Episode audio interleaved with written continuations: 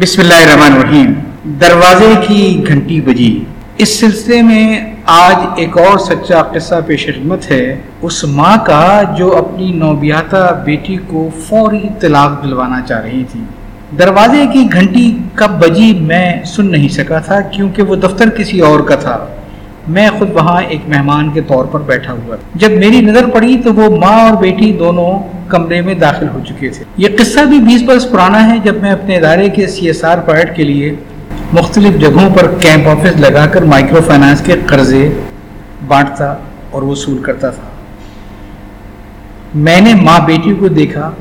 بیٹی دراز قط خوش شکل، سرخ سفید چہرہ۔ ماں البتہ لگ رہا تھا کہ وقت سے بہت پہلے بہت زیادہ بوڑھی ہو چکی تھی۔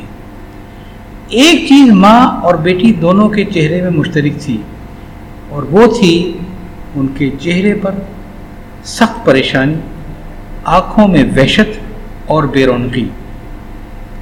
کچھ دیر کمرے میں خاموشی رہی۔ ظاہر ہے گفتگو کا آغاز تو ان دونوں نے کرنا تھا۔ وہ دونوں ایک دوسرے کو آنکھ سے اشارہ کر کے بولنے کے لیے کہتی رہی آخر کار ماں نے سوال کرنے شروع کی سنا ہے آپ لوگ غریبوں کو قرضے دیتے ہیں؟ کیا شرائط ہوتی ہیں ان قرضوں کی؟ اگر کوئی کاروبار نہ کرنا چاہے تو کیا اس کو بھی قرضہ مل سکتا ہے؟ میں تو کوئی کاروبار کر ہی نہیں سکتی، کیا مجھے بھی قرضہ مل سکتا ہے؟ ان کے سوالات بہت بے ربط تھے اور وہ جواب بھی بہت نیم دلی سے سن رہی تھی میں سمجھ گیا کہ ان کو قرض سے کوئی دلچسپی نہیں ہے، صرف گفتگو کے لیے تمہید باندھ رہی تھی آخر کار خاتون نے کہا کہ آپ لوگ بہت اچھا کام کر رہے ہیں، غریبوں کی بہت خدمت کر رہے ہیں۔ آپ لوگ اس کے علاوہ غریبوں کی مدد کیسے کر سکتے ہیں؟ میں نے کہا کہ ہم تو فی الحال صرف مائکرو فائنانس کا کام کرتے ہیں، لیکن آپ اپنا مسئلہ بتائیے، شاید ہم کسی اور سے کہہ کر آپ کا وہ مسئلہ حل کروا سکیں۔ وہ خاتون کچھ ہچکچا کر بولی کیا آپ میری اس بیٹی کو طلاق دلوانے میں ہماری مدد کر سکتے ہیں؟ کتنا عرصہ ہوا اس کی شادی کو؟ اور یہ شوہر کا گھر چھوڑ کے کب آپ کے پاس واپس آئی؟ تقریباً تین مہینے ہو چکے ہیں اور یہ شادی کے دو ہفتے بعد ہی سسرال چھوڑ کے میرے پاس واپس آ گئی۔ ایک ماں کے منہ سے اپنی بچی کے لیے الفاظ سن کر میں سناٹے میں آ گیا۔ کیونکہ ایک بچی شادی کے چند ہفتے بعد ہی ماں کے گھر یہ مطالبہ لے کر آ گئی کہ مجھے وہاں واپس نہیں جانا ہے، ماں مجھے طلاق دلوا دو۔ ماں کو بیٹی کا ہمنوا دیکھ کر میں مزید پریشان ہو گیا کہ کیسی ماں ہے۔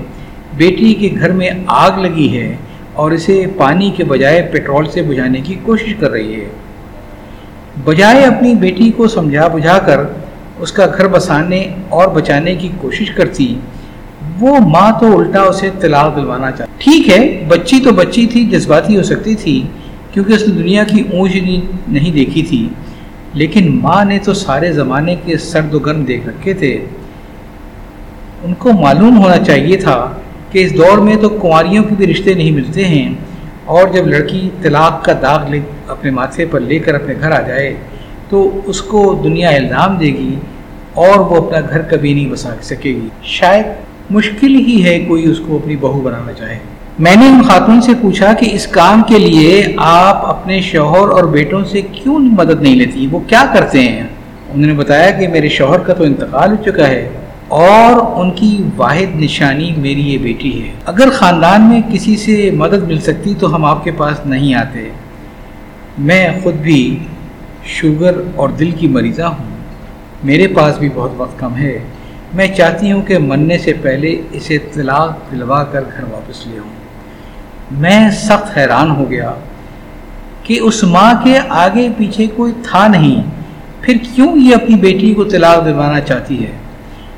کیا اس کو اندازہ نہیں ہے کہ اس کی موت کے بعد ان کی بیٹی کو جو سرخ سفید چہرے اور قط کاٹ سے کوئی ماڈل لگتی تھی کن کن مسائل کا سامنا کرنا پڑے گا؟ بھیڑیوں کی اس دنیا میں ایک جوان لڑکی تنہا زندگی کیسے گزارے گی؟ یہ کتنا ناممکن ہوگا اس کے لیے؟ کیا اس ماں کو اس کا ذرا بھی اندازہ نہیں؟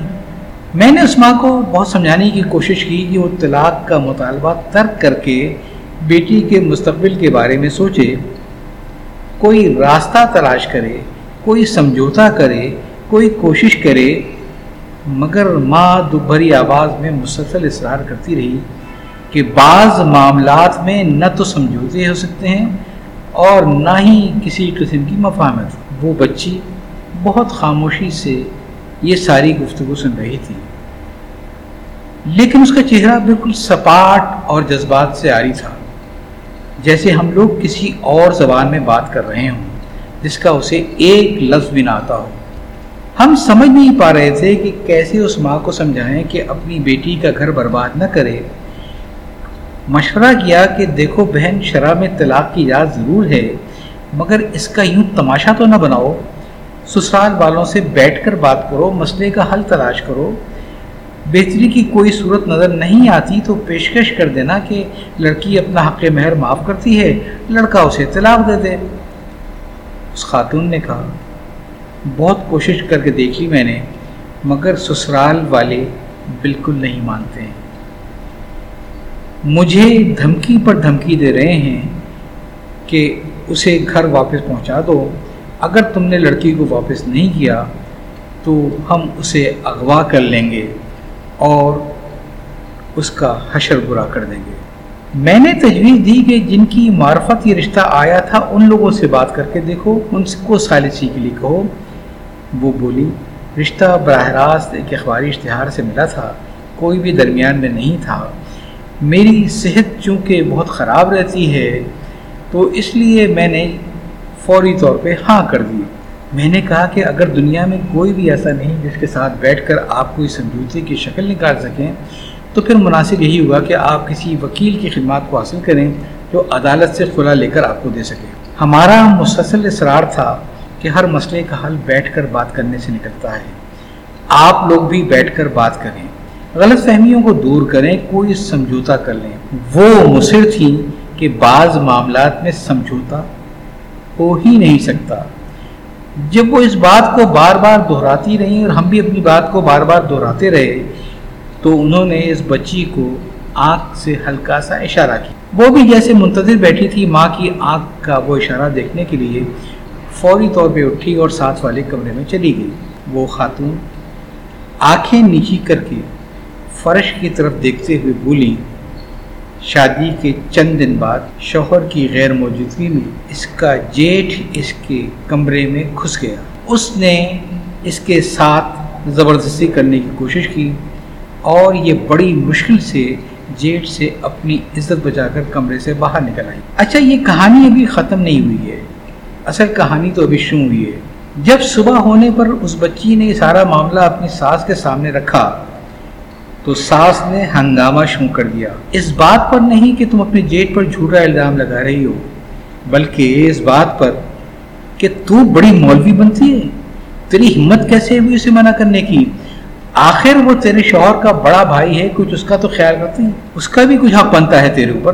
یہ کہانی ابھی بھی ختم نہیں ہوئی۔ اس میں ایک دوسرا موڑ اور بھی آیا۔ جب اس کی ساس کا ہنگامہ سن کر جیٹھانی صاحبہ بھی وہاں آ گئیں، جن کے شوہر نے یہ گل کھلایا تھا، وہ الگ اس بچی پر چیخنے لگی تو نے میرے میاں کو منع کیسے کیا؟ تیرا شوہر خود مہینے میں کئی کئی بار میرے بستر میں آ کر رات گزارتا ہے۔ میں نے تو اسے آج تک منع نہیں کیا۔ تیری کیسے ہمت ہوئی میرے شوہر کو منع کرنے کی؟ تو نے میرے شوہر کی بےزتی کر دی پہلی بار میں۔ اب کچھ سمجھے آپ کے معاملہ کیا تھا؟ وہ لڑکی شادی کے نام پر اس بازار کے دلالوں کے ہاتھ چڑھ گئی تھی، جہاں گاہکوں کے لیے ہر وقت نئے مال کی ضرورت رہتی ہے۔ اور اس ضرورت کو پورا کرنے کے لیے غریب گھرانوں کی شریف بچیوں کو شادی کے نام پر پھنسایا جاتا ہے۔ پھر پہلے تو اس گھر کے مرد اس کی عزت لوٹتے ہیں، اس کا جھانکا نکالتے ہیں اور اس کے بعد اسے مارکیٹ میں سپلائی کرنا شروع کر دیتے جب کبھی آپ یہ سوچیں کہ میرا مسئلہ بہت بڑا ہے، تو اس ماں کے بارے میں ضرور سوچئے گا۔ جسے معلوم ہو چکا تھا کہ اس کا دل بہت کمزور ہے اور اس کا کسی بھی وقت بلاوا آ جائے گا۔ وہ کبھی بھی اچانک مر سکتی ہے اور مرنے سے پہلے وہ اپنی اس بیٹی کو، جس کا سب سے بڑا دشمن اس کا شباب تھا، بھیڑیوں کی اس بستی میں تنہا زندگی گزارنے کے لیے طلاق دلوانا چاہ رہی تھی۔ حالانکہ وہ چاہتی تھی کہ اس کے مرنے کے بعد اس کی بیٹی کو تحفظ دینے والا اس دنیا میں کوئی نہ ہوگا اور اسی حوالے سے میں ایک بات آپ سے اور کہوں گا۔ وہ یہ کہ جب آپ لوگ اپنے بیٹا بیٹی کا رشتہ کریں تو فریق ثانی کے بارے میں مکمل چھان بین ضرور کر لیا کریں۔ کبھی بھی کسی سے ہمدردی کی بنیاد پر کوئی رشتہ جوڑنے کی کوشش نہ کریں۔ یہ زندگیوں کے مسائل ہیں۔ چیزوں کو فیس ویلیو پر نہ لیں۔ اتنی تحقیقات ضرور کر لیں جتنی کہ آپ ایک عام چیزوں کی خریداری سے لے کر قربانی کے جانور کی خریداری تک اپنی مکمل تحقیق اور تسلی کرتے ہیں۔ اس تحقیق اور اس تسلی کا حق آپ کی بیٹی کا بھی ہے، آپ کے بیٹے کا بھی ہے۔ یاد چاہتا ہوں، اللہ حافظ۔